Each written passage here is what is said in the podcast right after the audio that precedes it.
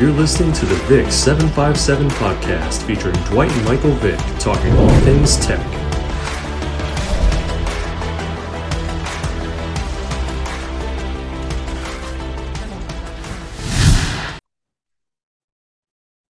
What's going on, everybody? Welcome to another edition of the Vick 757 show, talking all things tech. I'm your host, Dwight Vick, all conference, former Big East standout captain, standout O line. You remember all of that. And also here with Young Cuz, the icon Heisman finalist, Atlanta Falcon, Philadelphia, and Hokie Great. We're back to discuss all things tech, but this time after tech win. So, Mike, how you doing? I'm doing great, cuz.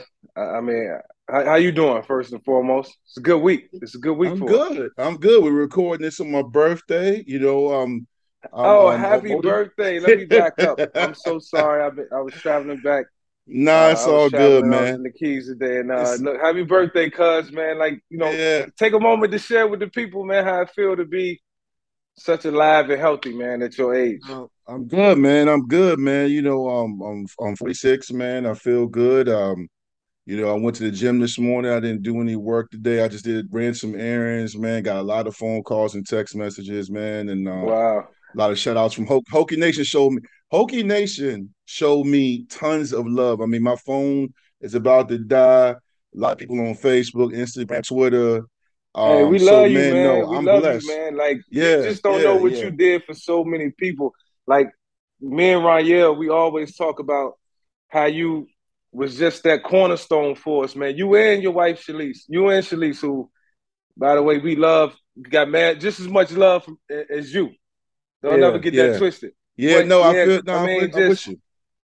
you. You know, you already know. I, I don't even have to explain, but man, just over the years, you've just been always there for everybody, and you know, we respect you so much. I'm, I'm happy to sit alongside you and host this show and uh, yeah. man, you you do a lot behind the scenes, man, and uh, you know I couldn't thank you more. So it's not just about you know your birthday, man. It's about you in in its entirety. So we appreciate yeah. you, cuz. No, no, that sure. means a lot, man. I'm I'm blessed, man, and I feel it today, and I appreciate you saying that. I still remember you riding around in Shanice's Corolla. I was I had you in the Corolla. Your, I don't even know how I fit in that joint. I had the Corolla, you, Ronyell, TP, Terrell, Terrell Palm was in there, man. We were riding around Blacksburg, yeah. and I just remember us having a great time. And we had the spring game that weekend. And no, actually, I hosted you. Then you came right, back. I came back for the spring game. And you, yeah. And, um, and and uh, I remember uh, like talking to you. Said, "What you think?" He said, "Yo, I like your offense." I said, "Cuz." Al Clark is that dude, but I said, you know, with you and everybody we got coming back on the defense, I said, y'all can y'all can do something yeah. here in a few years. And you and and Ronyell and TP and Emmett and Lee Suggs, y'all all prophesied yeah. everything. so happened. so what yeah. I always tell people is that one of the re- main reasons that I came to Virginia Tech was Coach Beamer and his influence on my mom, and for Coach Beamer to come to the Ridley Circle projects and walk up to my doorstep at eight thirty at night. Him and Coach Cavanaugh said so much about him that I thought that was the reason. I'm like, oh, I was very impressed. You know, first off, very courageous, brave, and then he came in and really, you know, just wowed my mom. He blew her away, and uh, her impression w- was the same impression. Nobody else did that. And then, so I thought that was the reason, but it was only it was part of the reason. Now I remember it, because you remember everything, and you remember that spring game where I came back yep. to the spring game, and and I remember you telling me that, and vividly, you saying, "Look, y'all can have something special. It's gonna take some time, but if you can get all these, if y'all y'all can come together, it's a package deal, and it's gonna work out." And and damn, cuz so, you know, you and Coach Beam were the biggest reasons I came to Tech, and you wasn't even really trying to you know, you was never never trying to sell me on anything. Like you just let it happen naturally. And that was that was the cool part about it. Yeah, no, I mean, you know, I know we're gonna have Danny jumping on here in a few minutes, man. Um, but going back to that, it's fine. We can talk about it because yeah. we can break down Boston College with him. You know, it's interesting too because you know I knew what you were. Like I remember seeing you at Ferguson, and then Ferguson unfortunately had to close down, and I saw you at Ward, and I played against Aaron you know, for a few years. We're the same year. Yeah. I remember talking to Coach Reamon and talking to everybody, and I saw you, and I was like, "Yo, you got it." But it was such a crazy thing because you were on a very good team, but across the way was Ronald and my alma mater, Hampton, and they just were loaded. Yeah. And it was actually a good thing. And then I went back to Tech, and I remember talking to Beams and Coach Hite and, and Coach Grimes, my offensive line coach, and Stinespring and all those guys. And they were like, yo, we all in on your cousin. We we love Ronald, but it's too many cheap cooks in the kitchen. It's too many Yeah. people that want him. Right. And what and here's the crazy thing, cuz you were highly touted too. Yeah. You were nationally ranked.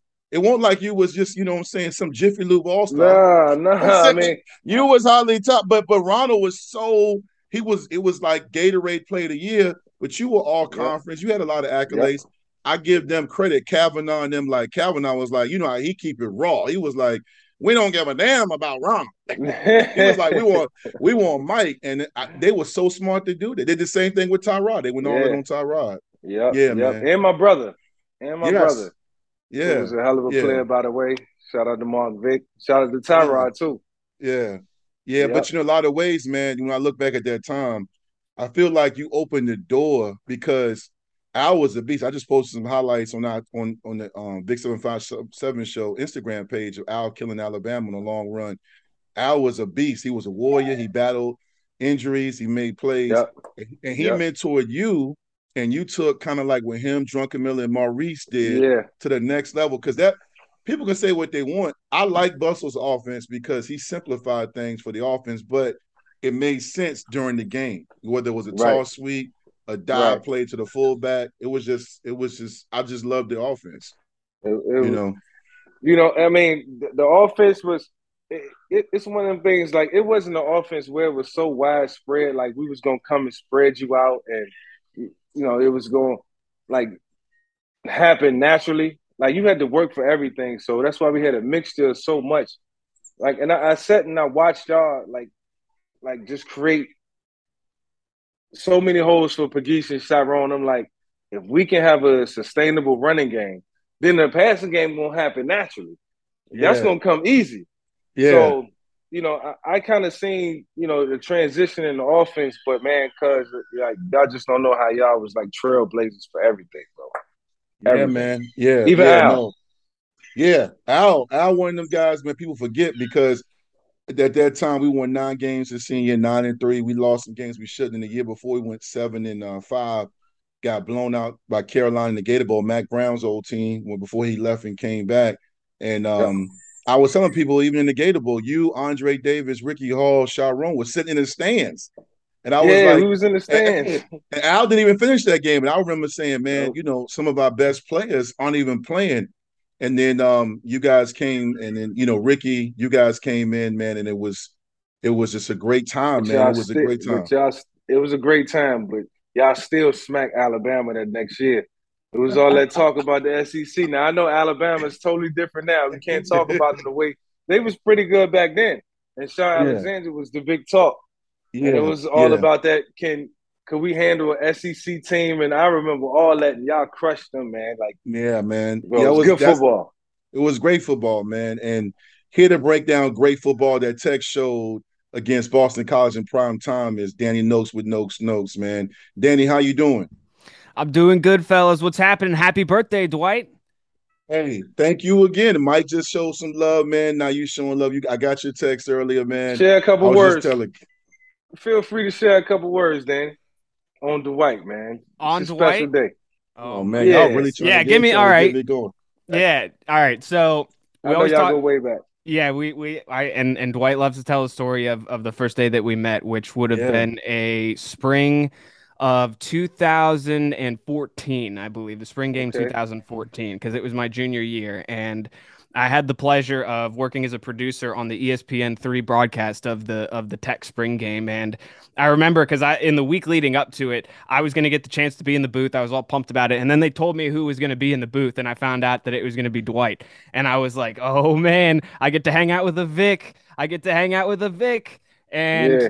That day I remember first of all meeting Dwight in person and how much larger he is than I am was really funny because and and, and we've taken several pictures together since then so you yeah, can see yeah. the the height difference is is massive but um man we had such a good time that day and and I remember I learned a lot from Dwight and that was just the beginning of everything because yeah. it was about a, a, year and a half later that uh, we started doing radio together and uh, he's become one of my closest friends, and I rely on him for for sports knowledge. He comes on my show in Washington D.C. all the time. Although he's come on my shows in Richmond and Blacksburg as well, so I have to yeah. thank him for all that. Nice. But I go to I go to Dwight when I need advice on on life as well. So he's uh he's like a big brother to me, and I'm grateful for him. No so doubt. happy birthday, buddy! Appreciate that, man. No, thank you, man. You and Mike, man. Y'all got a brother feeling a little emotional, like Carl Thomas here, man. Hey, but before you get going, Dan, I do want to read one of our new sponsors. So, Hokie Nation, we do have a new sponsor. I teased that last week. Um, our newest sponsor, joining Alexandria Restaurant Partners, is Hall of Fame Signings.com. Check them out. This is a great sponsor. Just real quick, with over 50 years of combined experience in the sports memorabilia world, Hall of Fame Signings is your go to for authentic in person autograph signing with sports superstars, both past and present. We strive to bring the most memorable encounters with all of your favorite players, including Hall of Fame players and future Hall of Fame players. I went to the site this weekend and today. Great stuff. Check them out. They're now a sponsor of the Vick 757 show, talking all things tech and Nokes Notes segment. So welcome, Hall of Fame signings.com. All right. Welcome. Danny. Love it. We got a W, man. King went off. Tyshawn Garbutt went off, man. Um, I hope I'm saying Tyshawn's name right, man. Um, TyJuan. Yeah. TyJuan. TyJuan. I, I do that all the time. You know, when we from Newport News, Hampton, we got Daquan, Tyshawn, Taiwan. but um, TyJuan looked like we had Corey Moore on the first week of the second season too, and he looked like a baby Corey Moore. I mean, they look like a Virginia Tech team, man. What were your thoughts, man, um, against the win uh, against Boston College when they got the win? I was very encouraged, guys. I, I, despite the fact that we're coming off a season opening loss to a team that we should have beat under any circumstances. I was very encouraged by what I saw in the bounce back game against Boston College because the defense continued to play well. They continued to run the ball well. Grant Wells made less mistakes. He wasn't forcing the ball quite as poorly as he was in that first game. And so I, that's from a 30,000 foot view, I think those are the, the biggest takeaways that I had. And, and all of that is great. I want to continue to see that development too against Wofford and, and on against West Virginia and throughout the season. But Dwight, you specifically mentioned the play of TyJuan Garbutt, and I want to single him out as well because he is the carrier of the lunch pail. Yes. So he is he is the leader alongside Dax Hollifield of that defense. And, and Chamarri Conner is a, a, leader out there in the secondary as well, veterans. But TyJuan Garbutt was a guy on the defensive line coming into this year. Coach Pry talked a lot about. We saw him play well in the spring. He actually did play well last week against ODU, too. So to see him come out and continue to do what he does, he was wreaking havoc in the backfield pretty much all game long. I'm really excited to see this unit continue to play together as a team and to continue to learn under Brent Pry, who's just such a great defensive mind. It was TyJuan Garbutt and it was also CJ McCray who made yes. his debut. And CJ did not play in that first game against ODU. CJ was a guy that Brent Pry was really high on. He because in the in the in the production meeting that we had before the spring game, we asked him specifically about some guys that maybe nobody had heard of. And CJ McCray was one of those guys. You saw him get a sack in the game against Boston College. He's going to you know, help bolster the linebackers alongside Dax. He's not necessarily a starter just yet, but you're going to see a lot more of him, and, and maybe he does find himself in the starting lineup a little more. I want to see that defense continue to eat, man, because the offense, you know, I think it'll take some time for them to to really continue to gel and, and really let the better the defense plays, the more pressure you take off of Grant Wells. And yeah. so I think it's all got to start with the defense. And that's what I was going to ask you, Danny. Um, you know, just ch- having the chance to watch the defense. You you mentioned Brent was a defensive guru when the defense is playing well, but watching Wells and the offense, like it, it's it's got to be some mesh. At some point, they're gonna need the offensive side of the ball a little bit, little bit more. What what do you think they improved from week one, and what do you think was their strong point, their strongest suit on on this past Saturday? Well, I think Grant Wells specifically, what he did to improve was something I, I, just alluded to a couple of minutes ago, and that was just didn't turn the ball over. He was better with his mm-hmm. decisions uh, against Boston yeah. College, and and that's important to to see, as you know, Mike, as a quarterback, to see that from week to week, I think is great. And he talked about in in the post game. I think he got interviewed by one of the ESPN commentators after. He said that the coaches pulled him aside and pulled him into the office after the ODU game and said, "Hey, we believe in you. You're our guy. We know that you can take this offense to where we need to go. You just have to go out and do it. You got to continue to put in the work. And he said that that gave him a lot of confidence. And I think right, that right. that was absolutely exactly what the coaching staff should have done. It's exactly what Grant Wells needed to hear from them. And he went out and, and he definitely improved on his performance. That was great. I also thought that their ability to run the ball was there again. Eh, eh, Keshawn King busted that long 65 yard run early in the second quarter. And they continued to run the ball despite losing him for the rest of the game. Now, hopefully, they get him back pretty soon because I think if you can if you can work Keshawn King, Jalen Holston, and if Malachi Thomas is on his way back, if you've kind of got a a three uh, three horse stable there in the backfield, that's pretty good. So I, I think that they've built on the success that they had against ODU, but they they were able to execute a little bit better and it resulted yeah. in in a much better a much more cohesive performance they yeah. looked a little shell shocked opening up yeah it looked a lot better though mm-hmm. for the most part for sure well, yeah danny i want to just say this to the fans watching this and listening on spotify um you know a lot of been has been made about boston college and you know not being the Boston College that Mike and I played against, or even the Boston College with Matt Ryan.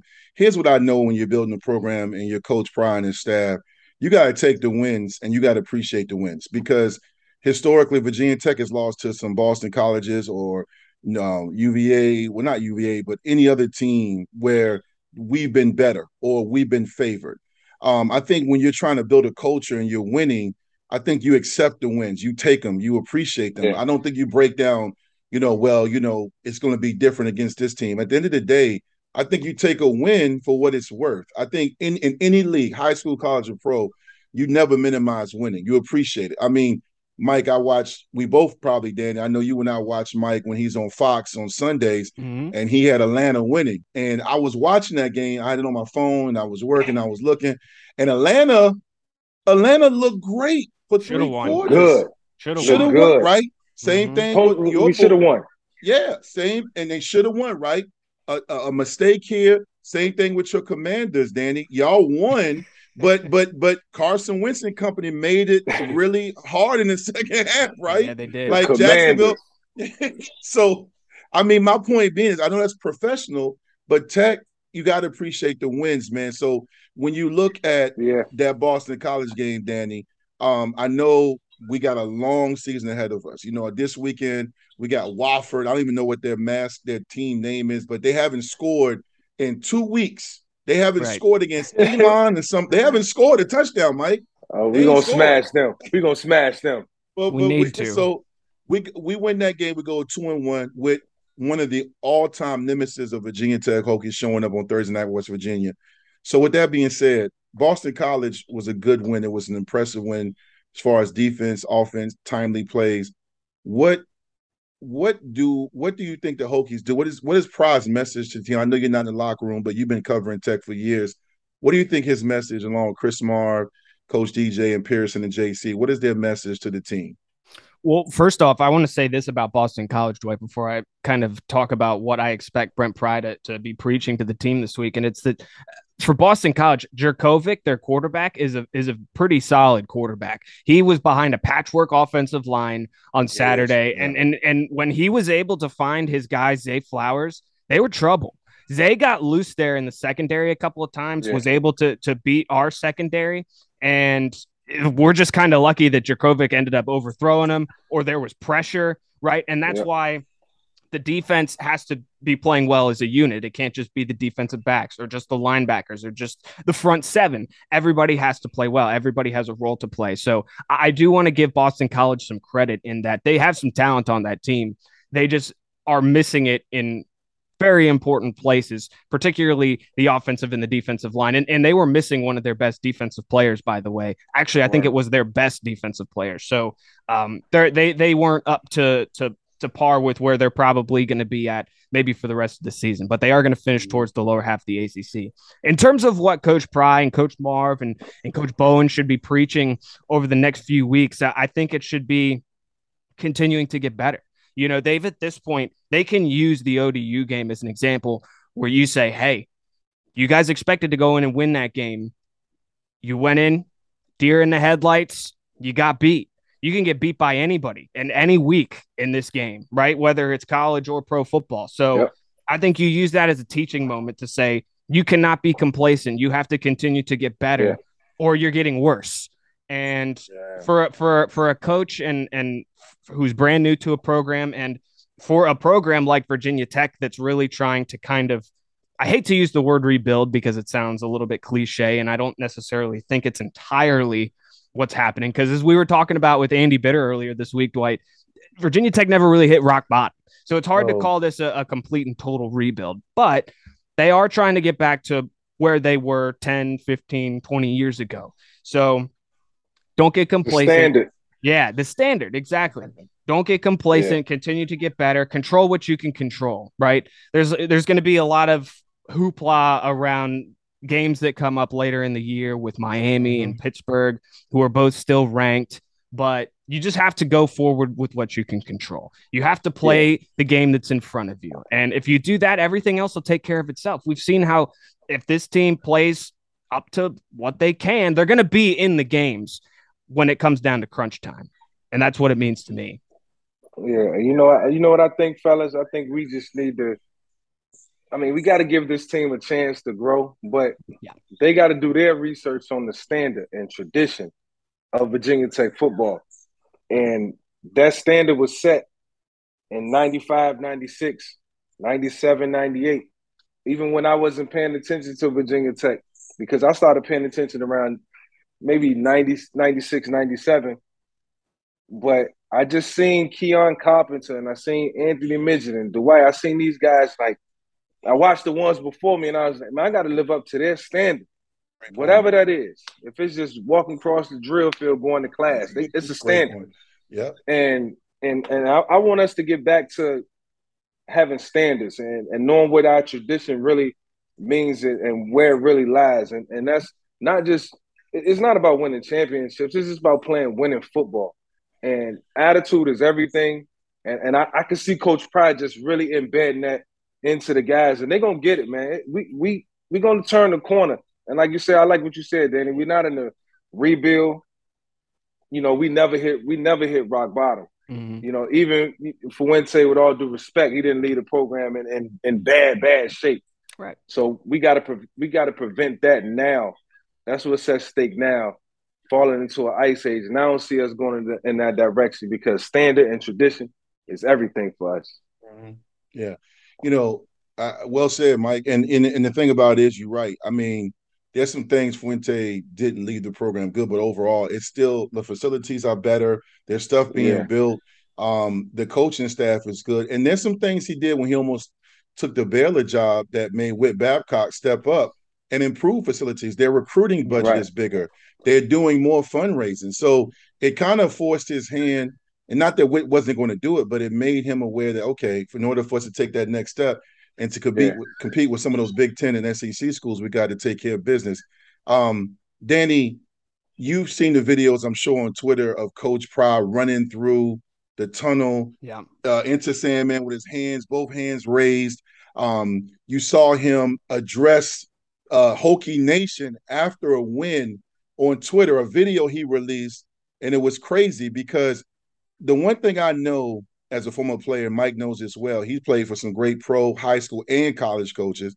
When you are fully engaged and those guys play for you, even if you don't have a bunch of All Americans, all of a sudden your attitude and energy starts to surface and players start to buy in you've mentioned several times on the Victory Life Legacy podcast and on the show with me and Mike Vick seven five seven talking all things tech that there's a stretch coming up where tech has to sustain it in order to be bowl eligible.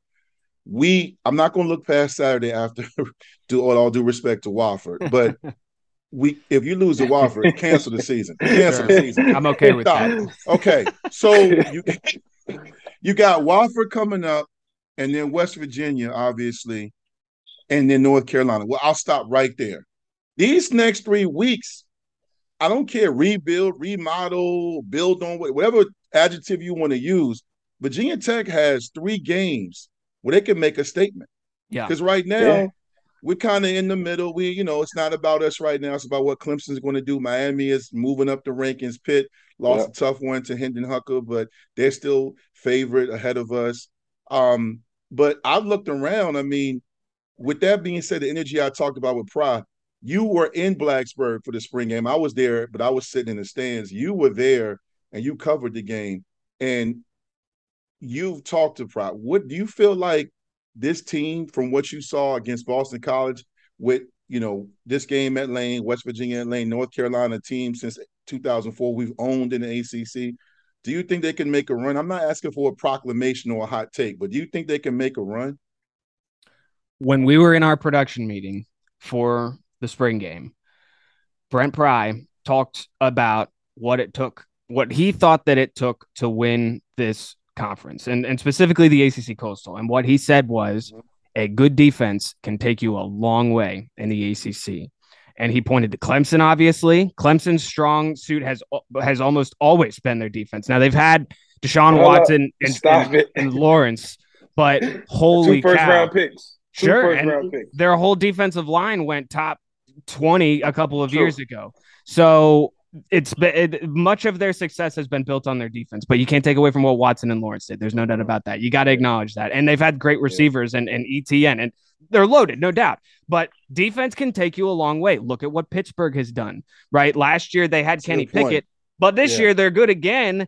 And they played Tennessee right down to the to the wire with Slovis on the sideline they have a good defense. Pat Narduzzi is a defensive coach, right? Yes. So when when you ask me if there's if there's a path forward for this team to make a run, I absolutely believe there is. Now I, am not going to get into the the no, predicting no, wins no. and losses into the future, right? But they can play defense. We know that they can play defense.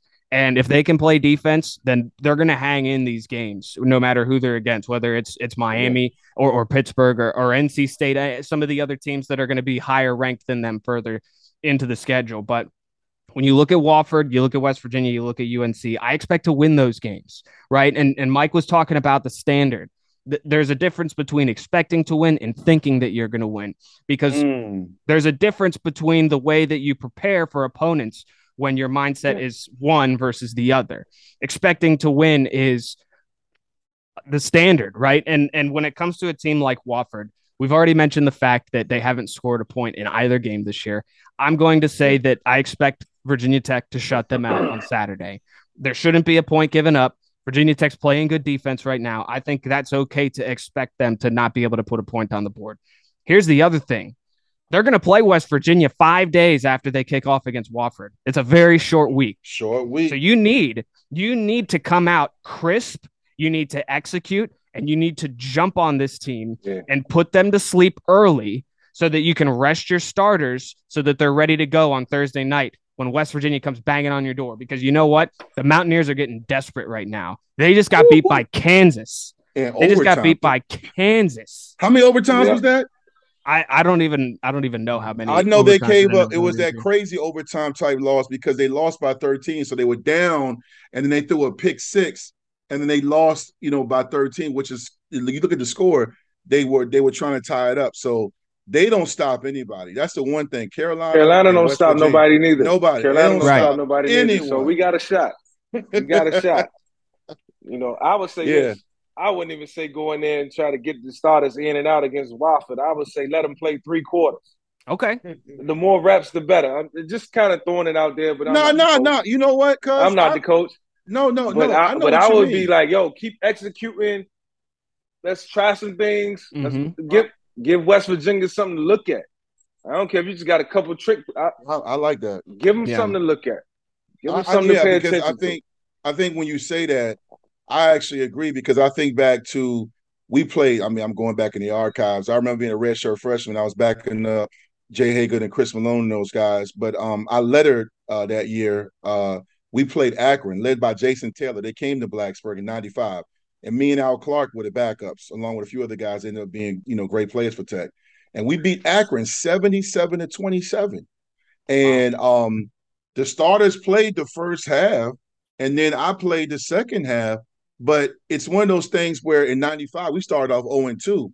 So we were just getting our groove because at that time, Jim Druckenmiller and those guys end up being very prolific. Corny White, Bryan Still, Jermaine Holmes, they end up being great, but the offense kind of sputtered. So Coach Bustle was like, nah, don't look at me. Y'all, you know, you're going to get some reps. And and I think with Virginia Tech, I'm not saying come out there and run and run and shoot, but I think to Mike's point, I think getting some time, some some chemistry, you know, getting some plays in because offense was great. And Keshawn King said he could have came back. Um, I do you, I do think you need to be cautious against injury, but I think at the same time, Yeah. you got some guys that need reps. You it- one thing about football, no matter what era, reps is the ultimate teacher. Yeah. You know? Yeah. Yep. Experience. Yeah. For sure. Yeah. Well, yeah. and and I'll add one more thing, guys, that I that I think kind of piggybacks off of what you all are saying, and it, it goes back to the Boston College game. One of the things that I thought that they could have improved upon, but I think that they did it on purpose, and this would have come from the coaching staff. They didn't quite open up the playbook as much as they could have. They didn't take as many downfield shots as they probably could have against the Boston College team that you know I don't think was equipped to defend against that. But I think that that was probably a conscious decision by Tyler Bowen, the offensive coordinator Yeah. didn't want to show too much. They knew at that point, okay, we we we have uh whatever 25 to 30 plays that we know we can beat this team with. Let's stick to that. Let's execute. Let's perfect them. And then, you know, we'll start to open up the playbook as they get a little bit further on in, in the season. Maybe you start to see that against Wofford because I I don't think that keeping them in for three quarters is a bad idea. You just don't want you just don't want to force any injuries. And and I don't think they're going to. They're not going to rush Keshawn King back. Certainly not for a game like this. They're they're definitely not rushing Malachi Thomas back. So, you know, let, let's see how these next couple of days go. But you got to come out, you got to execute early in this Wofford game because it's not as much about resting the starters as it is just needing to grab a hold of this game and not have to worry about it. Yeah. Well, Danny, man, once again, you on point, man. It's great to see you. Mike, I didn't tell you, but Danny and I recorded our other podcast the other night, and Danny told me last week, he didn't tell us, but he came on and he was just getting over COVID. So Wow. he's healthy now. Yeah, man. I mean, yeah, he was he, he was He's down working bad. through injury. Yeah, yeah, yeah. He played hurt. He played hurt, man. So yeah, yeah, yeah. You got to do don't- what you got to do, baby. I had a Work fever don't of 102. 102 was my fever when I jumped on this time last week, boys. it was not fun. I didn't even know. I mean, I Very just saw you- dedicated. We Yeah, I appreciate that, appreciate Danny. it. Of course, Yes, sir, I'm just man. glad you couldn't see me sweating because I was sweating like a like a hog. Oh, I'm telling you. Oh man, and I know you won't feel Right. it, but I've been there. I'm glad you're feeling I better. bet. Yeah, man, I'm back. I'm 100 percent now. We're good to go. doubt. Appreciate Yes, you, sir. Danny, man. We'll see you next Thanks week, man. on. That's Danny right. Nokes, 1067 The Fan, own, and also my co-host with um the Vicktory Life Legacy podcast, man. So, I you know, love Danny Danny, came man. in. Yeah, he's a good dude. I, you see why I love him, right? Yeah, Yeah. yeah. he's Danny just a good dude. insight, man. He pay Man, attention to a lot. We need And that. he- we need that detail. You know, we, we need that detailed info. Intel. Yeah, I'm getting. You mentioned my birthday. I'm getting older, man. Some of these names I know, and then I'll be like, "Danny, who's the dude?" He was like, "Oh yeah, he just he just splits it off, man." You know, um, Yeah. no, that's that's what's up, man. So, Yeah. uh, Juan Garbutt joins us, uh, ladies and gentlemen, on the Vick Seven Five Seven show, talking all things tech after a monster game against Boston College, earned the ACC Defensive Lineman of the Week, and just really killed it, man, um, against Boston College. TyJuan, welcome to the show, man. How you doing? I'm good. How are you guys? I'm glad to be a part of this and be sitting here in front of two guys that you know I admire and I I have a lot of respect for. And you know, you guys helped lay the foundation of what we're trying to build back up under our new coach. So I'm doing good. I'm just glad to be here and have the chance to speak to you guys. Yes, sir. Yeah, speaking of your new coach, man, talk about the tone he's set, just the the energy he's brung, and, and just the feeling in the building each and every day.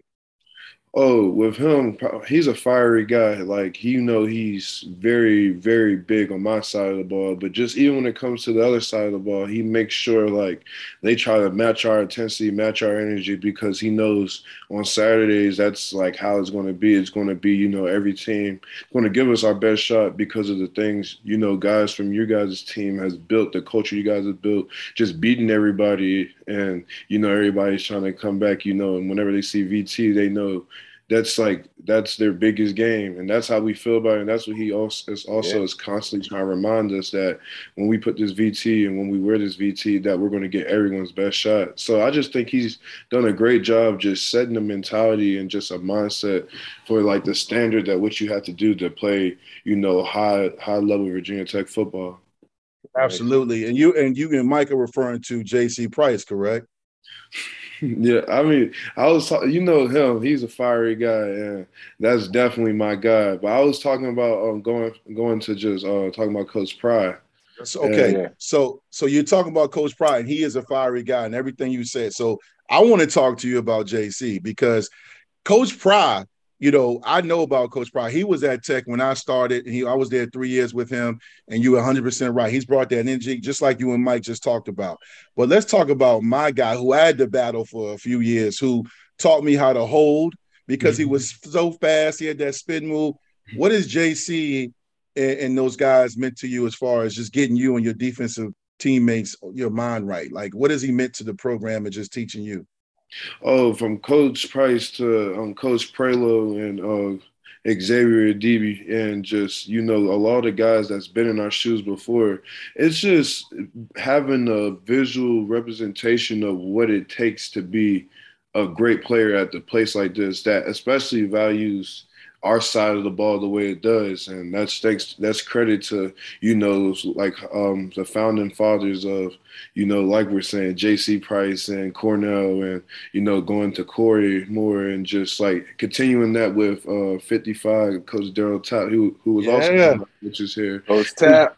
It's that's just with Price, he just he's so real, and what I mean by real, it's he wants to make sure that we earn the right to be the best players we can be. And that's just going off of Tuesday practice, and that's how you know it starts what type of week we're going to have. We call, he calls Tuesday Bloody Tuesday, meaning that it should Tuesday should be harder than Saturday the game, and that's how you know we go about practice every week, and that's how we go about um, our day every week. And I appreciate just having someone that not only is highly respected, you know, by this program, but just someone that has a high care for just this university and the school, just knowing that what it was before to kind of how it is now. And you know, he likes to compare his day to our day. And he's like, we didn't have this. We had two of them. Yeah. You know, goes through all his stories. And you just hearing it, you just can tell, you know, he was a bad dude back when he played. Yeah, he was. He was. He was part of a defensive line called Death Row. Not Death Row Records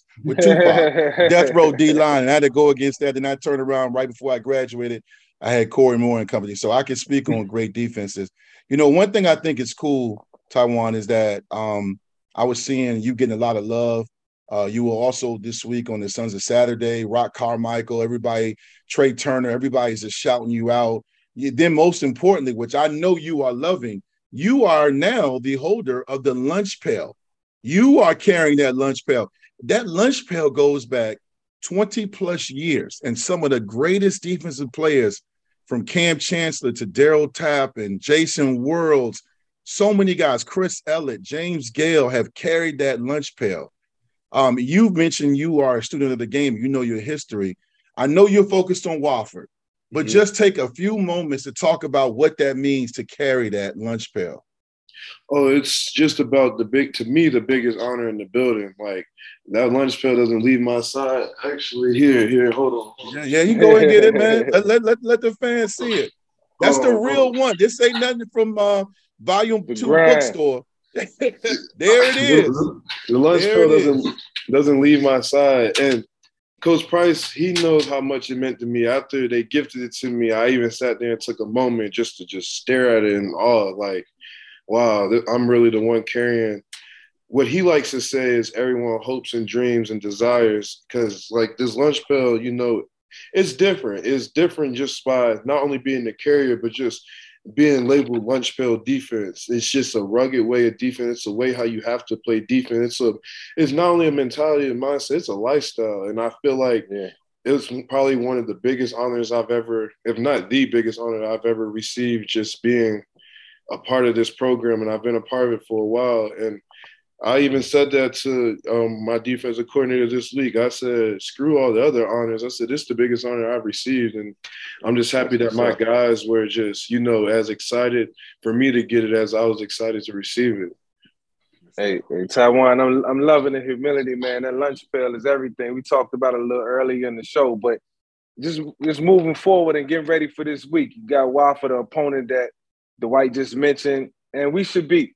But how do you keep the guys level head? You take got to mm. take on that leadership role yep. of keeping yep. everybody together, staying focused. Is one one good win versus BC, but how do you bounce back this week and not allow upset to happen?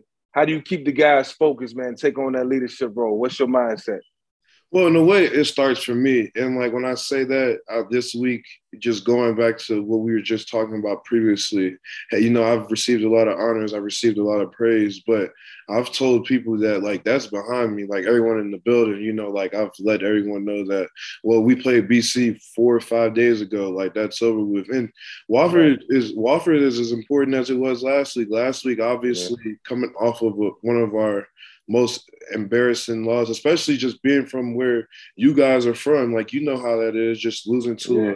Smaller school in the state that you know you should really dominate or you should beat regardless. And it's just like we need to carry that same edge because every week, you know, like I mentioned earlier, we're going to get everyone's best shot just because of right. who we are and just because of just the tradition and the culture that was built around this place and that was built in this program. And I just feel like it starts with me making sure everyone knows that, okay, Saturday, Sunday, we celebrate but Monday, Tuesday, we're back onto the next opponent because that's the only way you know you'll ever be ready for them because we're still worrying about what we did last week. A team that, you know, as you're saying, has no business to be hanging with us might mess around and hang with us for a little bit because we're still celebrating a win that happened a week ago. So I just yeah. try to make sure all the guys that, you know, I really talk to and, and make sure all the guys that really look up to me understand that this is still another week of work and that we still need to work. And that's by leading by example, making sure that everyone understands that y'all's ACC player defensive lineman of the week, but that was last weekend. Like this is a whole new week, and we have a game in less than three days. 11 a.m. kickoff. So, hey, it's yeah, like the NFL. Got, yeah. Hey, so what have you done for me lately? Absolutely. Hey, Absolutely. Look, last, look, it's about it ain't about what you did last Sunday or what you it's about what you're gonna do this week. So I mean, always keep that mindset. It works in all sports on all levels. Keep that mindset, baby. Yeah, you know, I want to say this and we'll let you go because we appreciate you jumping on because you had practice, you had class. So Mike and I remember them days. I don't miss that part. I miss the brotherhood, the oh, steakhouse, yeah. and, and the, you know, going competing, but the, the the work and the hard work with classes and practice sometimes can be a ground. But I know you you embellish you you embracing it all. With that being said, man, um, I, am glad you're on. I know you and I sometimes check in with each other via Twitter, DMs, and all of that. Mm-hmm. But I mm-hmm. want to ask you this on this Vick 757 show, talking all things tech. I watched you guys Saturday night, and I watched you and Conner and my boy Jalen Stroman. Mm-hmm. The, and I saw this in Norfolk too. I saw this at ODU too. It seems like this year, right now, defensively, and really the whole team, but especially on defense, it's almost like you guys are playing like, you know what? We fell off a little last year. We being disrespected. They talking about we picked here. I know you're not going to talk too much because you know you got the locker room code. But do you guys feel like right now, every time y'all step, y'all about to prove a point? Is it a situation where y'all trying to set the tone and make everybody feel y'all on the field and recognize who y'all are? Oh, no doubt. And just having got, and that's what I say, it always goes back to just being no being around guys that's been in your shoes. Like Coach Ferguson, Jared Ferguson, that's one of our defense. guy, he played with us. I, I know, I know. I talk to him every day about that. About, about that, and you know, just having guys like that, just guys that understand everything. I feel like when you ask him questions, and me, I'm a brain picker. I ask him questions.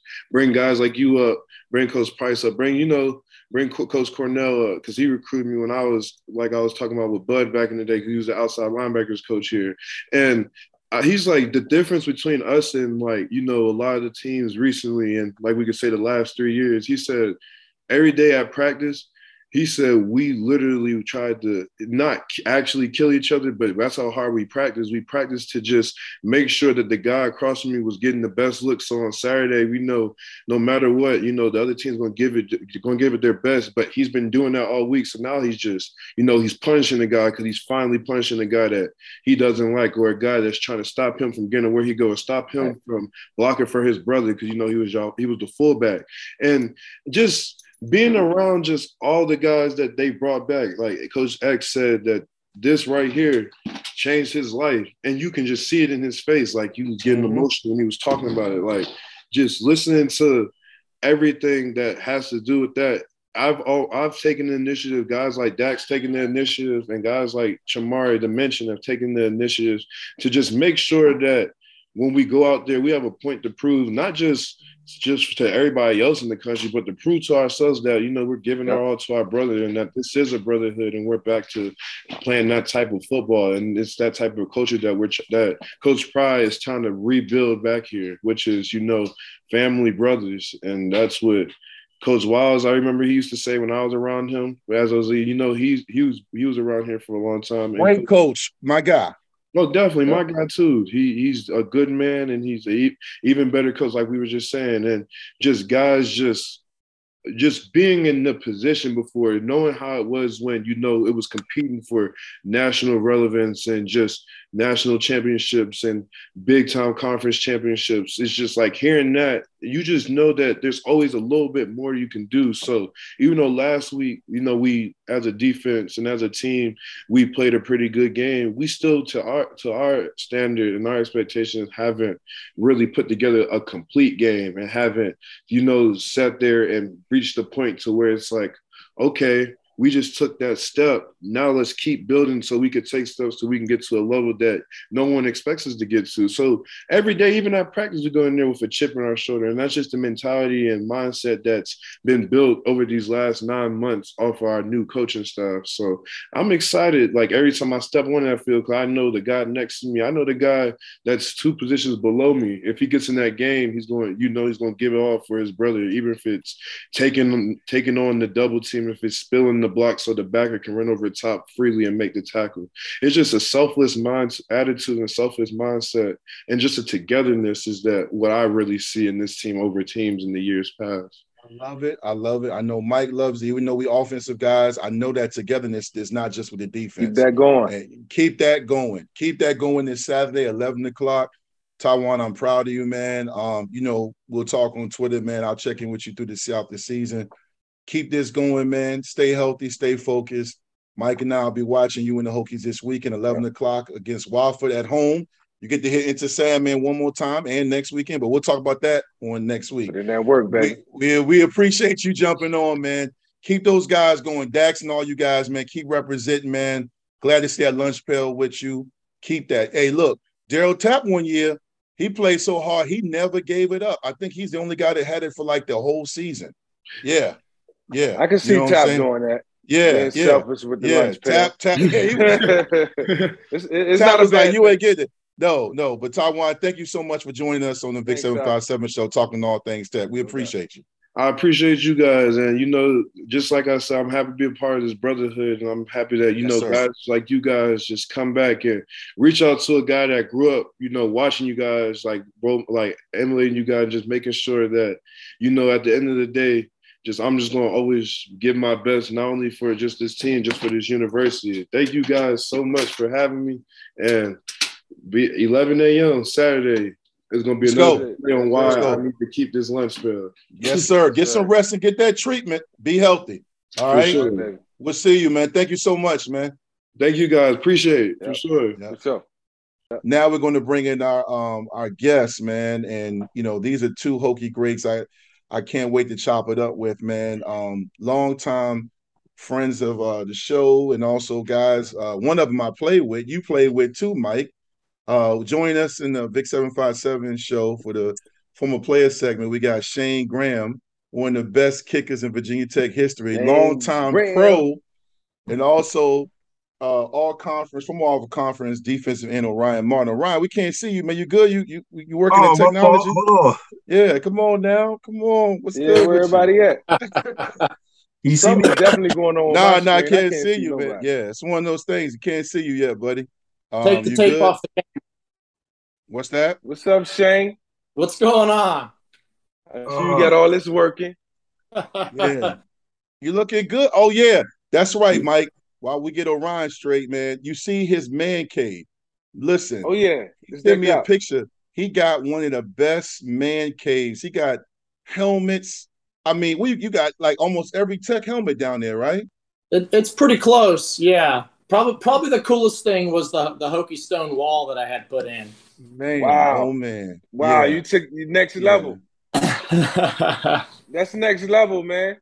Hey, it's not another piece of asphalt or stone on earth that look as good as that stone.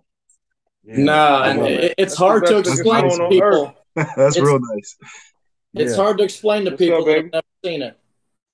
Yeah, welcome Orion, yeah. man. It's good to see you, man. I, I follow hey, you on Twitter and Facebook, man. You know, uh, Orion is is is a great follow online, man. He does a lot of just featuring guys and showing shouting them out, man. I actually I get I go to his page sometimes. Okay, I'm gonna get him on my legacy spotlight. I'm gonna get him on the Vick 757 show. He you you dig deep in the archives, man. And and you're coaching ball right now, right? Yeah, I'm in DC at an all boys private school. Yeah. Okay. You're in DC. Yeah, I live in Alexandria and coach and teach in DC. Yeah. yeah. How y'all doing? Y'all off to a good start? Together. Yeah, we're young. We graduated uh, 22 seniors. So uh, last year we went six and four, had our first winning season. It was my first year as head okay. coach last year. Uh, nice. First African American male head coach in football in his school history, and going to my second okay. year. We're real young. We uh we took one on the chin last week. We won our opener, but uh we're young. We're gonna have a good year though, but we're real young. Yeah, yeah, yeah. You fall, you get back up, baby. That's it. That's right. Shayne, Shayne, you also uh, you know, have been coaching for quite a while. You were most recently at the University of Florida, uh, correct? Um, you were there yeah. uh, with, with Torrian, weren't you? Yes. Or, yes. Yeah, yeah, you were Torrian. Nice. Yeah. yeah. Yeah, I was and not go ahead. So so when Dan Mullen got fired, the new staff came in and just kind of cleaned house. So during that time, like figuring out like, hey, what's my next step? Um, I, I never really coached. I mean, yeah, I coached because I wanted to get to the higher levels because I'm competitive, but mm-hmm. it wasn't necessarily purely for the money of it. It was because I enjoyed it. And, and I enjoyed even the 15, 20 hour work days yeah. that it entailed. Um, you know, I, I really decided that it was time to get away from team coaching just because of the hours, you know, weren't fair to my wife and it was kind of you know it, it, it, was more like what's more important here? You know like me reaching another high level goal or actually being healthy and having healthy relationships and things yeah. like that. So that's why i got into kind of this uh, the consulting world where i actually kind of branch out and do private stuff with actual teams and subcontract with teams. And then i work with individual clients. Yeah, yeah. Well, you don't get time back that's right. No, no, absolutely. Never forget no. that. You don't get time no. back. So I think you made a great decision, buddy. No, Man, no, yeah, yeah. I, I and I, I, I, linked up with Shayne for some, some, some from some time in uh, Blacksburg. We were both at Tech for the spring game, and um, I met his wife. You know, beautiful wife, and I could tell Shane was happy. And you know, I respect coaches. Mike has flirted with the idea of getting the coaching game, and you know, I, I, promised him reluctantly that when he's ready, I'll come join him. But I see what these coaches go through, man. man. Oh my hey. God. I coached hey. one year high school, guys, and I was in 2008, I coached at a high school in Loudoun County in Sterling, Parkview High School. And I was coaching the O line, D line. And we did two a days and we were done. and, and, I was like, okay, I, I, I, told the coach, I said, I'll let y'all later. And uh, Coach Andy Hill said, Where you going? We got a breakdown film. We got to scout. wow. I got home at 11 o'clock at night. Yeah, you know like, it's, yeah. It's, like know, I can't do this. School. That's how yeah, it was when I was a grad assistant with Foster and those guys. Like I oh, just yeah. got through playing. You know, usually after those Saturday scrimmages in August, you get to go hang out with the fam and chill. But we had to go back in and grade the scrimmage until like seven o'clock at night. I yeah. was hurt, man. Yeah, yeah yo, you instantly realize yeah. you're not a player. Right. I, I interned in Kansas City with yeah. Andy, and it was amazing. I experienced, I, I loved That's every right. minute of it, but uh, it was hard to grasp the fact that you know, everything that we install on offense, I'm not going to execute it. Somebody else is going to execute it. And I think that's what bummed me out the most. Like I loved learning it, the teaching, but I, I was too close to a too, you know, like not not far removed from yeah learning it, installing it, and then going out and executing it. And I, I needed that. So it was like, oh yeah. man, I, I, don't know if I can do it. I don't know if I can do it. But you know, well, in due time, in due time. But y'all keep doing y'all thing. Yeah, yeah. Well, let's talk tech. Let's talk tech because we're all four Hokies. Shayne, you played with me for a year, few years, and you played with Mike. You guys are both notoriously known and respected for the two great plays you guys made in the Miracle in Morgantown. But you were so much more than that. You played with me, Shayne. You made some great kicks. Um, you, you, you know, you were on the winning side of a lot of games as a Hokie. Orion, you were there. You and your brother. You got your brother to come there too, right? And transfer uh from was it from Norfolk State, I believe? Yeah, so he yeah uh, he was yeah. getting recruited by Tech, and I was I went to uh, Norfolk State after uh, Hargrave yeah, for a you, semester, yeah. and you then did, yeah. Uh, I was like, shoot, this is my opportunity to walk over, at least try it. So I transferred over that summer, 2004, and Cam had his uh, senior year. So mm-hmm. uh, yeah, ended up playing together. I ended up getting a scholarship after that first year, and 2005 we were on the team together. So good. So the one thing I uh, love about I love about like having guests like you guys on is the fans get insight, especially the younger fans about what we all help contribute to building in Virginia Tech. And it's a special place. Uh, we love our Hokies, but we also have that credibility insight to speak on it. Um, I'm sure we're all familiar with Coach Pry. I know I am. I know him. I was there with him. Big fan of his. But I'll start with you, Orion. Um, you saw the previous regime, and now you see what um, what Coach Pry is building there now in a few year a few games in. Um, what is your impression of him and the Hokies? I, I, know you're busy, but have you been able to catch some games? ODU loss and the Boston College win. Yeah, we had a game uh, that night when we played ODU, so I was able to catch the second half. Um, mm-hmm. But uh, I went. I took a few kids to a tech camp this summer, and I got to you know just hang around and just watch. And I saw you know Xavier and all those you know old Hokies are yeah. back on staff. So uh, the main thing I see with Prize, you know, he's respecting, you know, the Virginia Tech family and the history, you know, and I think it's important, you know, keeping those yeah. former Hokies on staff, you know, JC and all those guys, and even go Vale Winslow and Jared. They brought yep. Jared Ferguson back. So mm-hmm. seeing those guys that you know contributed, you know, when I was a kid, and you know, the help, you know, Ferguson was there to help develop me. You know, I think that's a start. I think they're gonna be fine. You got Prioleau and those guys there. I think I like what I saw. I like the energy. Just at the camp I was at, I like the energy. I like the attention to detail and the fact that you know you got old Hokies there. I, I think it's gonna be. I think we're going the right direction. I think we got the right guy. Yeah, and Shayne, you, as I mentioned when you jumped on just now, you've coached in college.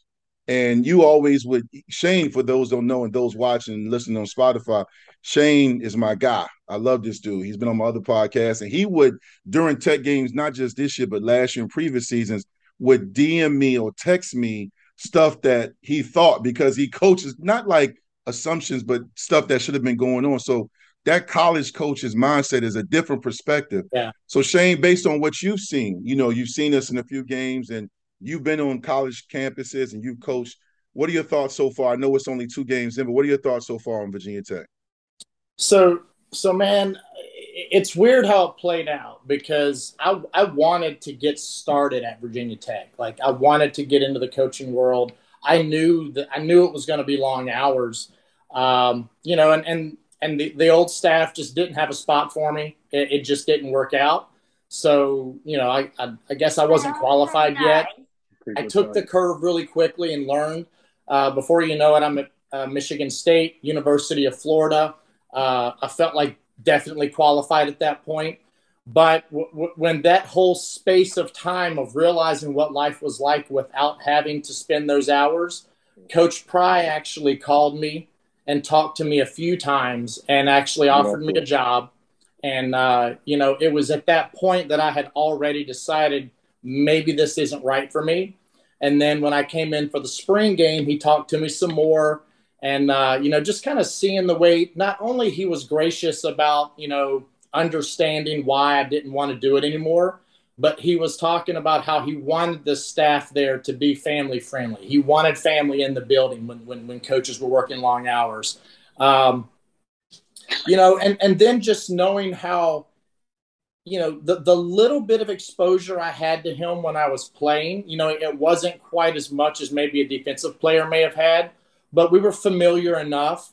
And I, I honestly just felt like when I was back in the building, like I had never missed a beat. And and I think that's what feels so good about, you know, the family atmosphere that Virginia Tech has built over the years. And, you know, it's not just about keeping Virginia Tech guys on staff. To me, it's qualified guys that are also Virginia Tech guys. And I think the guys that they have are definitely qualified.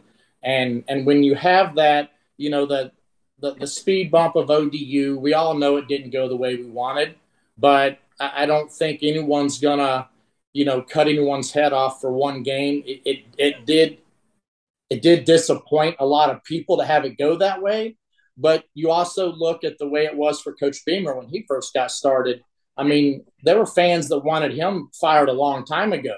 Yes. And and now, you know, in today's world, we don't have the patience that we might have had back in the 80s when when coaches could, you know, have a couple off years because there's so much money involved and there's so much, you know, like microwave society, you've got to have it right now type thing. Um, that makes it tough. But I think you've got to let this, you know, at least firm up a little bit and and and set the anchor so that so that the culture can take hold, so that the recruiting can take hold, and and really like build the culture and then build the confidence and everything else. You know, everybody buying into the process, and then I think everything else will start falling into place. You know, Orion, um, you mentioned um, you and your brother playing that one season together at Tech. Um, you guys were part of some very, very good and historic Virginia Tech teams. I want you to ask this because I knew I knew of you from watching you play, but when you looked at Virginia Tech, I mean, you talked about you know doing a year at Fork Union and whatnot. You know, one thing I mentioned on different radio shows and platforms I'm on is that culture and tradition and and understanding, you know, as far as what you're joining and being a part of is essential, especially on the collegiate and high school level. Like um, right. You have to understand what you're going to. When you went to Virginia Tech, you know, now Pride, one thing I'm excited about is he brought the lunch pail back. And you see those guys are all in, like TyJuan, oh, TyJuan Garbutt just got ACC Defensive Play of the Week as a defensive lineman wearing number 45 out there killing it. Yeah. And you see Chamarri Conner and all those guys are out there just hungry. They they they uh, I don't want to misquote him, but uh, TyJuan said, you know, I was a I was a hungry dog that hadn't eaten in three days. Um, you remember that culture. You know what that lunch pail. I didn't. Me and Mike and Shayne didn't carry the lunch pail. Right, um, right. But we knew what it meant before you got to tech. You know, you can talk about that. Were you aware when you got there? That's when you learned about it and you and you realized what it really meant to be a Hokie and be part of that defense. Yeah, well, I came from a unique situation with my brother because our uncle played for uh, Coach Beamer from '87 through '89. So we we went to the games when we were little, so we saw the ad before you guys came through, and it really well that '93 team it really started to turn around. So sorry, Orion Shayne just distracted. He pulled. I told you that man cave has everything. That man cave has everything. Go ahead. I'm sorry, man. He pulled no, out. I, I'm trying to interrupt. I'm sorry. That's bad. It's okay. It's all good. Go ahead. But yeah, being a kid from you know Southwest Virginia, we knew the lunch pail was a standard for defense and Bud Foster, like from the Cornell years through the guys before me, like Corey Moore and those guys that played with you guys. So before I got to Tech, I knew that they had a tradition that you know they weren't going to lower their standards for anybody. You you were going to play fast, you're going to be tough, you're going to be disciplined.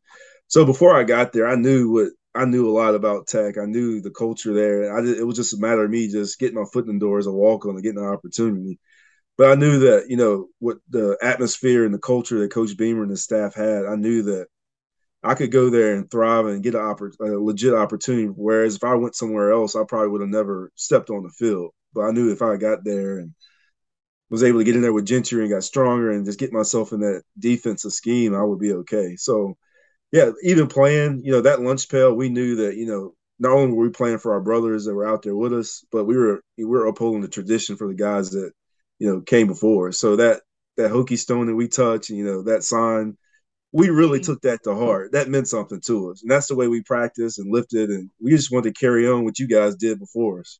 We didn't want to let y'all down. Well, since we're talking about tradition, Nah, go ahead, go ahead, Shayne. You was gonna say something. Yeah, I was just gonna say. So, so no, I never carried a lunch pail. Dwight never carried one. Mike, you never carried one.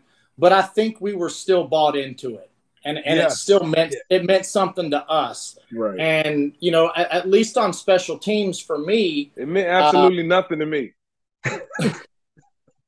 it meant absolutely nothing to me or you, saying it Don't saying that. Shayne saying it. Shayne saying it did. He I, go ahead, let hey, him finish, how? man. He, he might, that was a might, defensive thing. Hey, I know, but he might okay. tie it in. We, so it's what defensive... about that kick against West Virginia?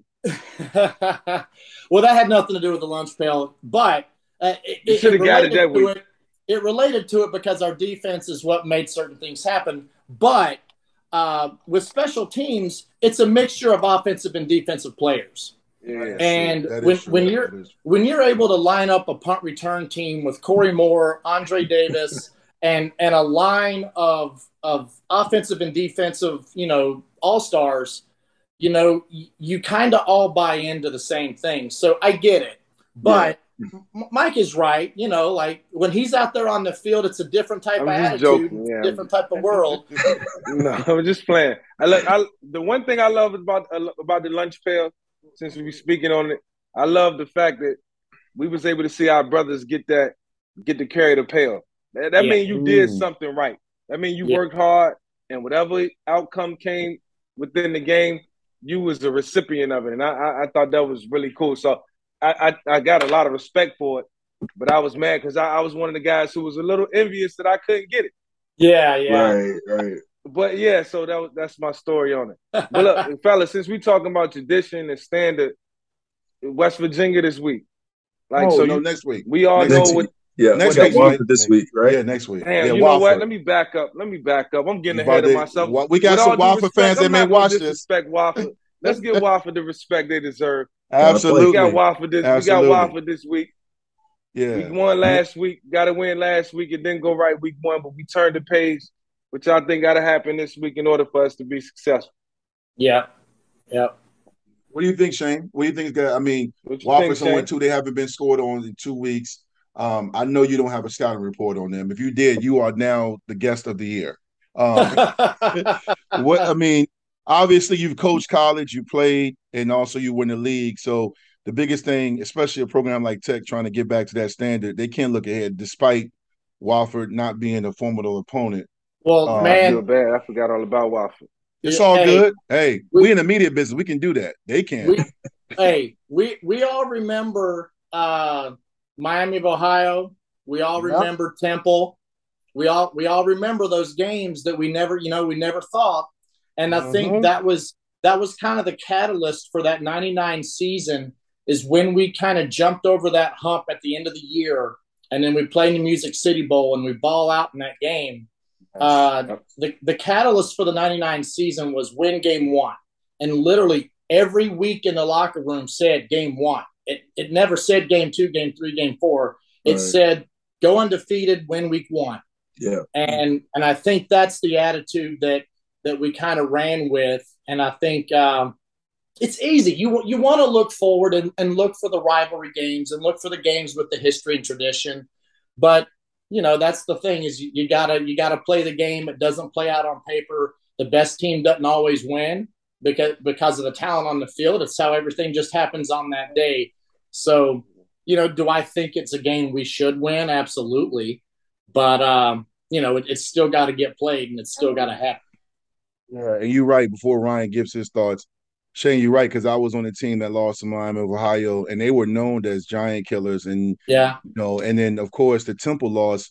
To this day, that is the worst of Virginia Tech, including JMU, including ODU. That is the worst Virginia Tech loss. And you know what's sad is that was my senior year. We were up seventeen nothing. We were ranked 14th yeah. in the country. Oh we were we were we were in the top five for one of those games.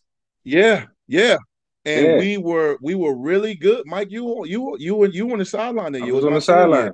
And Temple, we jumped up seventeen nothing, and I was like, okay. I told uh you know a couple of the guys behind, so yeah, get ready, man. And next thing you know, they came back and we lost on the goal line, man. You know, it, and they were they had lost 30 they had lost 35 consecutive conference games. They were hmm. they had they they I, I don't even want to read all that. The bottom line is they were terrible. We shouldn't have lost that game. What happened? Y'all turn the ball over or something? No it was just weird a lot of things man. It just oh, was weird. We had well we had we had over you hear about those losses but you never really knew well like, you know to Shayne, to Shayne's point I remember it you know me my memory. I we we had over 500 yards of total offense um we moved up and down the field on them uh, we had Nick Sorensen at quarterback because Al and Dave Meyer were both hurt. Oh, that's right. But Nick yeah. Nick played great. Ricky Hall and Andre Davis and Angel Harrison were the receivers. Shayne and Kibble kicked the ball. I just the defense, you know, it was weird because you're talking about a defense that featured Corey Moore, Engelberger, and Bradley, but Temple got hot. And at that time, I began to realize that much was made about Miami being the class of the conference, but teams, I started to realize my senior year and junior year, teams got up for us. You know, yeah. it was one of those oh, things oh, yeah, where no people were like, yo, we're going to make Pittsburgh. Everybody started to look at us as that game to make a statement. And it was weird because, you know, it was some funny things that happened that game. Just, you know, just you know, you know, stuff. you know what we should have did? I blame Coach Beamer for this. What? As soon as we crossed, as soon as we crossed the 50, they should have let they should have let Shayne kick it. And, then, and, and, look, and, and then and then we would have won. What was the score? We would have won by three, regardless of what. We would have won by three. We should have put the ball in Shayne's hands, man. I don't, I don't remember. I don't, you know, that I just remember sitting there and the Collegiate Times got a picture of me and Lamont Pegues on the bench, and just I just I yeah, yeah it was I, it was, just, a, I was, was looking sad up. day. Yeah, y'all had some heartbreaking day. losses in '98. Was it Syracuse and then uh, Syracuse up with 21? Oh, God. UVA, Syracuse, UVA. That freaking when I, when I, Y cross on the last play. Oh, yeah. And Foster told him it was coming. Foster so they called always, a timeout. Yeah. Uh, McNabb was dry heaving. Foster Puke. called a timeout because Corey Moore had just sacked him. And he McNabb used to dry heave. I don't know what it is. And uh, he was throwing up and he said, It's coming. And they threw it back. And yeah, I hate to say it, it wasn't Mike Hawk's fault. Lorenzo Ferguson, according to what they told me, had the guy, and Mike ran over, but it was too late. UVA, we were up 29 to 7. Okay. Yeah. That just yeah. was that was my senior. That hurt me. That Aaron was my Brooks. last game in lane. Aaron Brooks got hot, yep. and he hit my brother Ahmad Hawkins. Ahmad uh, Hawkins, yeah. My God. But anyway, Shayne, thank you for bringing up some tough memories. hey, hey, hey. So, so I worked with Paul Pasqualoni in Florida. We shared an office together. Uh-huh. Okay. You talk about being in a room with a legend. Like this guy is a football encyclopedia. Yes. Yes, he is. And, yeah. and and so by the way, Mike, he says he really still misses you. Wow. he told me the story. Hey, I was I was this close, Shayne. Yeah. I was this close, man. I wasn't gonna let yeah. it happen. I wasn't gonna let it happen. but but hearing hearing that guy explain how they felt like they had something to get that play, um, you know, who knows? I, I, don't know, but they they said they felt like that play was going to hit for them for some reason, wow. and you know he he's another guy like he put his best players on special teams. I think when we lost to them in '96, I think we blocked a punt, they blocked a punt. I mean, it was like they always had really good battles and and, and good players. Uh, you know, I hate to see that their program is not where they used to be, but um, didn't David no, Tyree block a bunch of punts for them? We, he was uh, great for them. Yeah. Bucky Jones, a couple other people, but we split. We won at home, they won at home all four years. Well, you know, that year you mentioned 96, I was a letterman. I, I rotated in. We were 10 and 1 that, t- that year. We went to the Orange Bowl and played Nebraska, but our only loss was at Syracuse. Yeah. Um, they went they went crazy. They beat us handily. It was 50 something to 21 or something. Um, McNabb, wow. we had we had we had battles with Syracuse. Contrary to popular belief, the Big East then West Virginia was legit and ranked Syracuse, Boston College, Miami, and Virginia Tech were yeah. all juggernaut. And you throw in powerhouse. Pitt, they were yeah, all yeah. good and they were all physical. I remember, you know, just being physical, man. And oh yeah, you know, Mike, Mike, you and Shayne, y'all might be the only group of people, Mike, you and Shayne, that went up there and won. You went uh, at Syracuse because when Mike went I across. one there, but it was hard. that year, it, and we barely. Oh no, that was Mike Redshirt sophomore year. That's yeah, right. 2000. He took it down the sideline. Took it down the sideline. I remember watching it on TV. mm-hmm. Yep. Yeah, yeah, no, but uh, um, yeah, it was yeah, it was Dwight one of them games. We barely made it out of there. I think I think Dwight Freeney sacked yep. me like six times that night. He set a record. No, no it was six. Yeah, it, was it, was six. I was watching yeah. at home, like, bruh. Yeah. yeah. You know what I'm saying? I, my senior year, it was 62 to nothing at home for us. Y'all crushed them, yeah. No doubt. yeah, yeah, Shayne. Yeah, bring it back, baby. Ronyell, Ronyell, Ronyell him. That's when um shout out to my guy, man, the linebacker who was a beast. What was his name? He was uh Heath, Heath or, Bulluck. Uh, Heath Bulluck. Beast, but he was throwing shade, saying Mike is all right, but he's no McNabb. And oh. Mike shook the brakes off him. I hit him with the AI. I hit him with the AI move. I hit him with the crossover football move. I don't know where that came from. Oh my god, yo, I remember. That's my boy. Yeah. Shout out the board. That's my yeah, that's yeah. my guy. Nah, hey man, no, those those were some great times. But but Orion, we I'm gonna move on from this tragedy reflection moments sponsored by Shayne Graham Productions. We'll get back about winning. What does Tech need to do um, to to take care of business? Because again, I mean, all jokes aside, Tech has had some great 11, 10 win seasons, some championships, but we have always had that that tough loss, that head scratch. As you just asked, how did we lose the temple? I still can't verbalize for you. So how do we avoid? Because the last thing I want to do is have a show next week going into the West Virginia game with Mike, and that's talking about how we just lost to Wofford. So how do how does Tech avoid that? Yeah, like uh, Coach Foster used to talk about when What's important now? They got to focus on Wofford. They can't worry about West Virginia and the rivalry, like you said earlier. Defensively, you know, we always talked about you know reading your keys. Don't give up the big play. You know, limit. You know, create the turnovers. Put the offense in good position, field position. You know, offensively, take care of the ball. Be balanced. Be able to run it, throw it, keep them on their heels. You know, and create some. You know, big plays in the special teams like we've always done. You know, get back. You know, to me, that's what Beamer ball was all about. Was you wow. know running the ball on offense, big plays in the passing game, great special big teams, big kicks, big yeah. kicks. Yeah, just create some big plays, get the crowd going. You know, cause a fumble or interception or two. Yeah, just get back to playing Hokie football. I think they'll be that, fun. That, I yeah. agree. That formula, and either one of you or Shayne can, answer, or Ryan, you can answer, or both of y'all can. That formula we saw Saturday night on ACC Network when Tech was up 17 nothing. King was running the ball. Um, they they had timely passes. I was a little frustrated. I wanted them to go downfield a little bit more. They did. Um, and they and they got they hit um my guy number 80. Um, what's his name? I'm see where my, my mind's going. Caleb Smith, uh, the receiver, the veteran receiver, and he called a touchdown pass in that drive. They answered and went up 24 to 10. Can Virginia Tech in in this current state of college football this season, just stick with this season, continue to win games led by the defense and an offense that's averaging right around 20 points a game. Shayne, what do you think? I I think it's obviously possible, but but you're putting a lot of stress on the defense when when they don't get a chance to take breathers when when your play count goes for the offense so so heavier for the other team your defense is on the field so long they're getting tired they're getting frustrated and when the offense is out there putting up yards, but maybe not scoring, that also becomes frustrating for the offense. But I, think the biggest thing that, that guys have to do, and, and what I felt like when we had our best years at Virginia Tech, was when we were the most selfless. And when, when guys aren't worried about their individual stats or their individual playing time or the or the attention, mm. and, and in today's world, it's so hard because NIL attention, money, you know, like, you know, social media, who's got more followers, who, you know, mm. you know, girls, whatever it is, you know, like we all we all had that stuff that we did, you know, like when we went out, we all had our social fun and all that.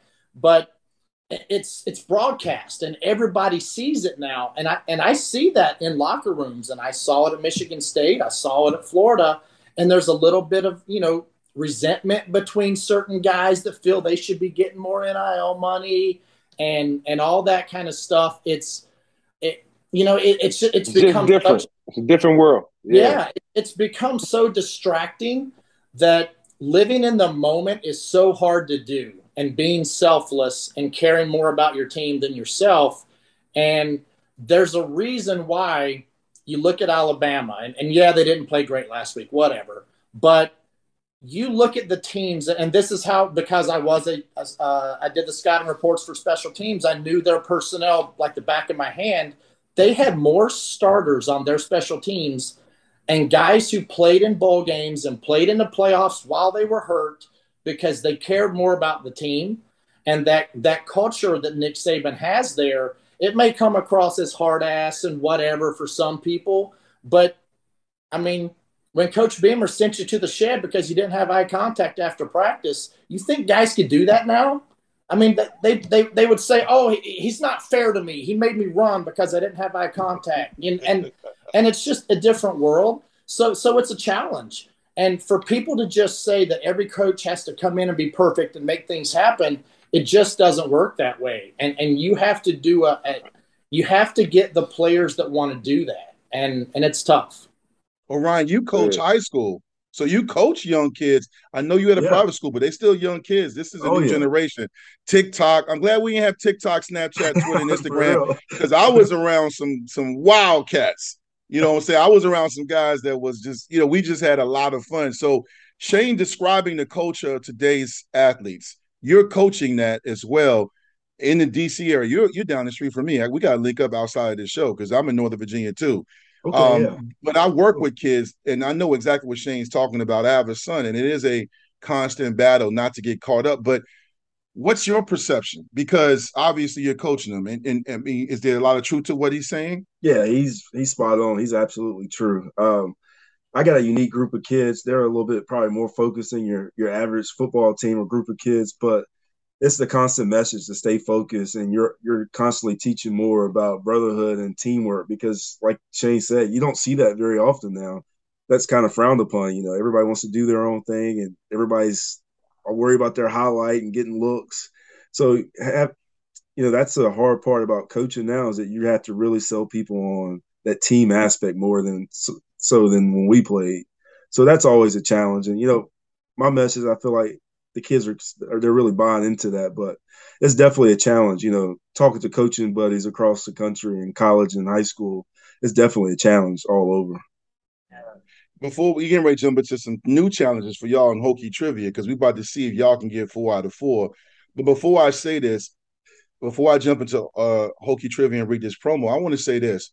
It's funny because before you guys got on, Mike and I were rep, rep, reflecting and reminiscing during Vick's viewpoints on when he was being recruited and, and seeing me at Tech and Beamer and Cavanaugh and them coming to Ridley Circle projects at Eastern Newport News and how um, I was remembering him just seeing him play. And it's it's crazy because when I talk about Mike and I'm like, oh yeah, I gotta text Mike, and people like, oh Michael Vick, or I would watch Shayne Graham kick for the Patriots, and I would tell my son, that's my boy Shayne. He'd be like, you don't know him. I'm like, yo, that's my dude. We played these guys are some of the best players in the history of programs, and they were humble. When I saw Mike in high school, and then when I recruited him to Tech, and then I came back to visit him, and he was up for the Heisman and breaking records and shining them, and, and all the fellas were doing great. They were humble. They were never like like even when I was recruiting Mike, Mike was like, "Yeah, I like this score, I like that." But it was it's so weird how social media. We had Ray Lewis on the uh, last year on the Vick Seven Five Seven show, and I always quote Ray Lewis on this, and he says these kids today have too many distractions. Yeah. It's almost unfair when you think about what they're dealing with. I'm not giving them a pass, but we didn't have that. Like I met Mike, I know Ronald I know a lot of great Tyrod, all great humble guys.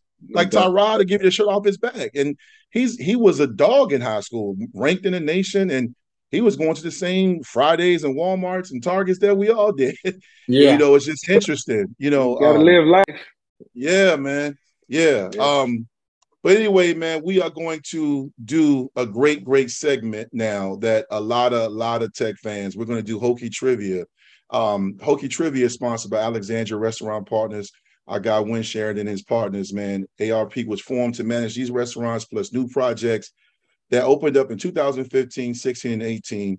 In 2015, Alexandria Restaurant Partners began building an exceptional leadership team that included some of the best talent and sharpest minds in the industry.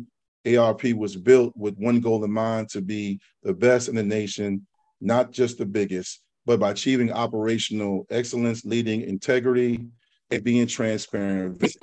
For promotions, reservations, and also private events, alexandriarestaurantpartners.com. All right, gentlemen, are you ready? Yes, sir. you guys have seen the clips I post on Hokie Trivia. It's a lot of fun, but We've had some of the greatest players, all conference players. We've had guys, DeAngelo Hall, get on here and get one or zero out of four. so no pressure, no pressure, Orion and Shane. All right, we're gonna start off here. I'll start with you, Orion, and then Shane, you go, and then Mike go. Which defensive player holds the longest interception return in Lane Stadium? This is a Lane Stadium record with 98 yards returned in Lane Stadium in the history. This is a 98 yard interception return. Is it Eddie Whitley, Devon Diablo, C. Vinny Fuller, or D. Jamel Smith? Oh gosh. 98 yards. This is a Lane Stadium record. Not so much of it's a Virginia Tech record, but it happened in Lane Stadium. Jeez.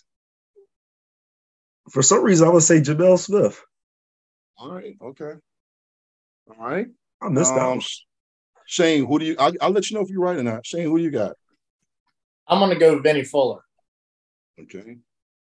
Um, I'm gonna go Jamel Smith because I, I think he in there for a reason. All right, you guys are right. It is Jamel Smith. Shayne, you're not right. It was Jamel Smith against Rutgers at home. I thought it was a trick question. Yes, yeah, yeah. I remember no. him getting like something big, yeah. but I couldn't remember yeah. which game it was. I wasn't quite sure. I don't remember. Yeah, I, I remember Vinny took a field goal block back versus West Virginia, but I don't remember Eddie Whitley taking a long one like that. Yeah, yeah. Because I thought you were talking about uh, Carpenter's uh, interception in Miami at first. That you said home. Uh, yeah, well, that's that was the key. It's a Lane Stadium record, yeah, yeah but it's also not end zone. What year was yeah. it? 1998. 1998. 98, 98. 98. Good job, Cubs. Okay, one and zero. Oh. Y'all on y'all on point. Here we go. See if you can carry this momentum. Shayne, I will start with you. Which Virginia Tech field goal kicker holds the record for the most field goals made in the game with six field goals? Is it A. Brandon Pace, Nope. B. Shayne Graham. Nope. C. Joey Slye. Or D. Addo Larson. I like this. I'm gonna let Shayne go first.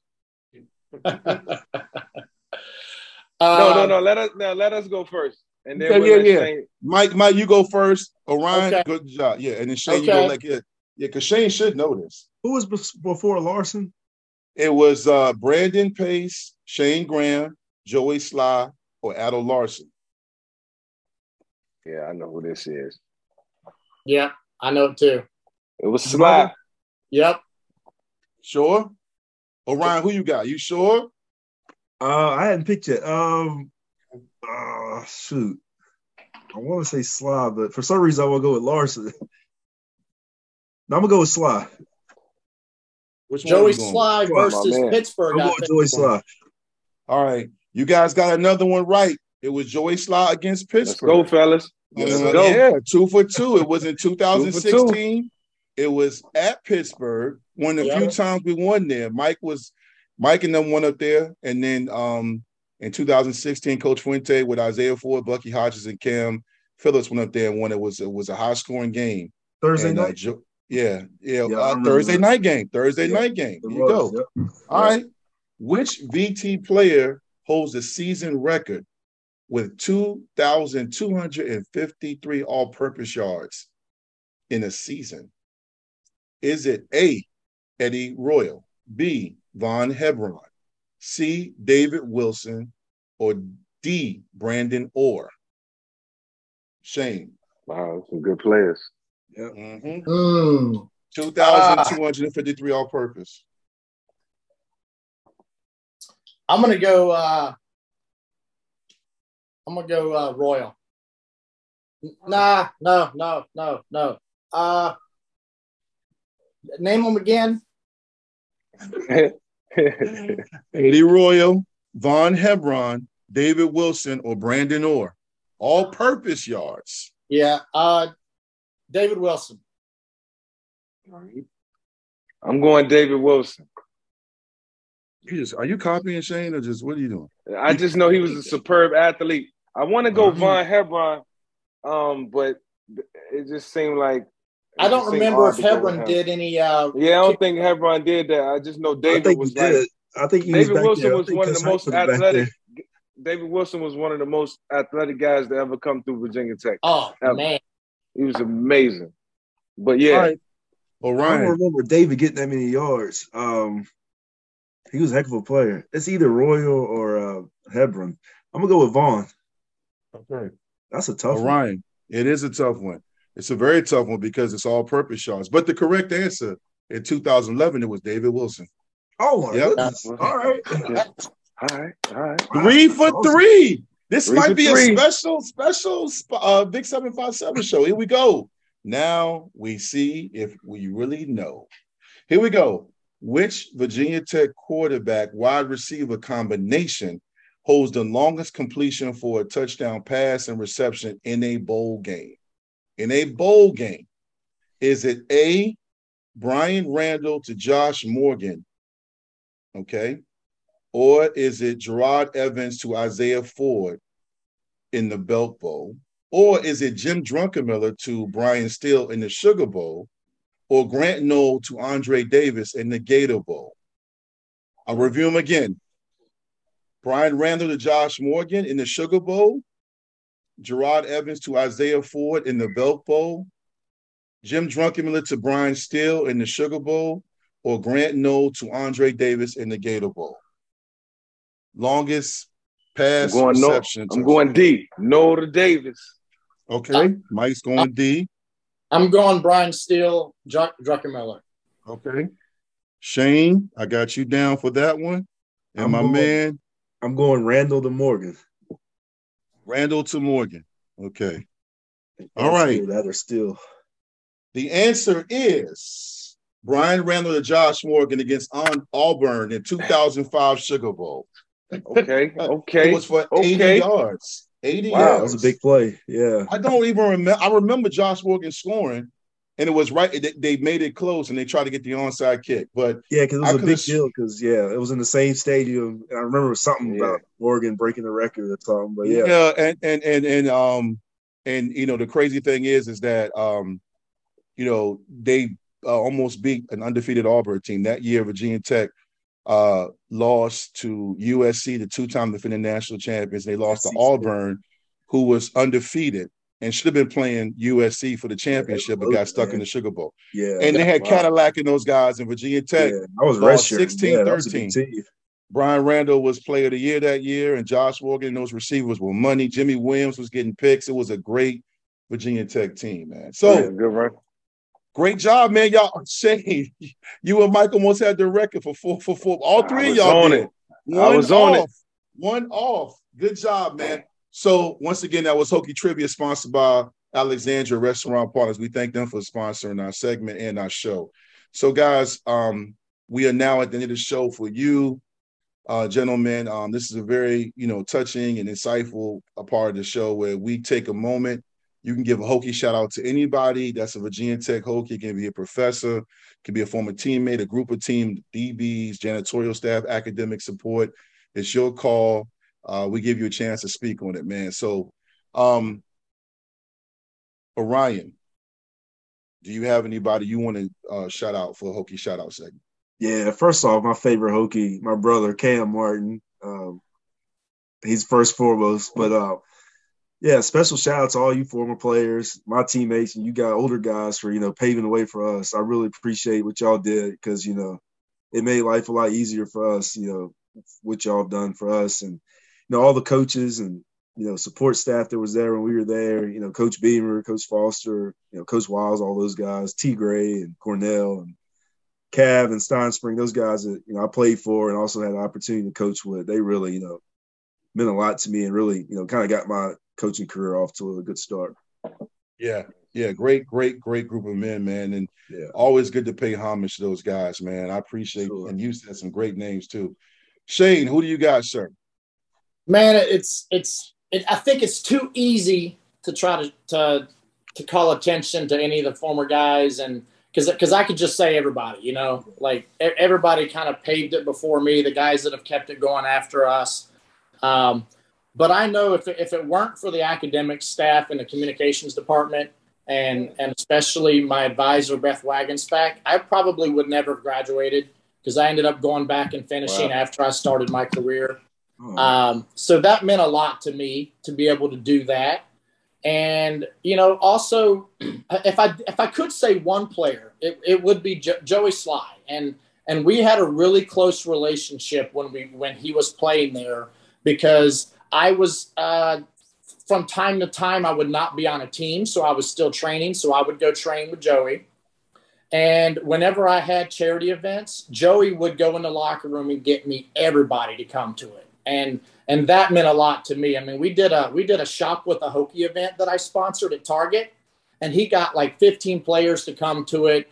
Uh, and, and between the sponsors that I got, I mean, we gave like 20 kids, 25 kids, you know, in the local Pulaski, uh, Radford, Christiansburg area. Uh, I think it was about 30 kids, all got $150 shopping spree.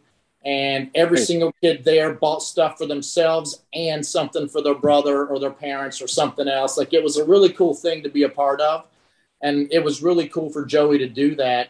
Um, and that's always kind of been something that I feel like, you know, the, the ut prosim, you know, that I may serve. That's kind of what Hokies have always been about. So that, that really means something to me. Yeah. Yep. No yeah. doubt. Awesome. Great awesome, man. My shout out, man, is gonna be a duo tonight. Um, and I feel I feel remiss of if I mention one without the other. Um, Jamel Smith, who you mentioned earlier, mm. um, the white and Mike Hawkes. Um, people might not remember Michael Hawkes, um, but he was one of the most humble, um, coolest, calm, collected individuals that I ever met. A, a good football player at that. Um, and Jamel Smith, his his counterpart, and they was the Mike and inside linebackers, and they made me so much better having to go against two All American players every day. Uh, they they always challenged me. They always came and told me, Mike, your eyes was you know too far on the inside, or your your eyes was like right on the tight end. Soon as you took your drop, they always gave me nuggets and told me that you know it's certain things that I could change to beat the defense at a young age and for them to share that information, of course, we teammates, so they're gonna always try to help. And I'm a young guy, I'm only a freshman, but they helped me understand what reading linebackers and re- reading defenses was really all about. And they embody more leadership skills than than even football. Uh, you know, as football players, and you know, to for them to come to me and always be that crutch and that backbone on the opposite side of the ball, and the humility they had and love for the game always I had a lot of respect for those dudes. So shout out to uh, shout out to to Mike and shout out to to Jamel. Good great, dude. great linebackers, great dudes, and I'm, I love oh, that because we we let people remind people that they've always been great duos, the DBs yeah. and the Vince Hall and the Vegas no Robinsons, and it's just really good, man. I just I'll be quick with mine. I want to. I feel like in in high school, college, and pro football, when you look at championship runs, we know about the three of you guys. We know about Mike Vick and and and and Cam and Orion Martin and Shayne. You mentioned uh, Joey Slye. There's always those household names that will always be remembered.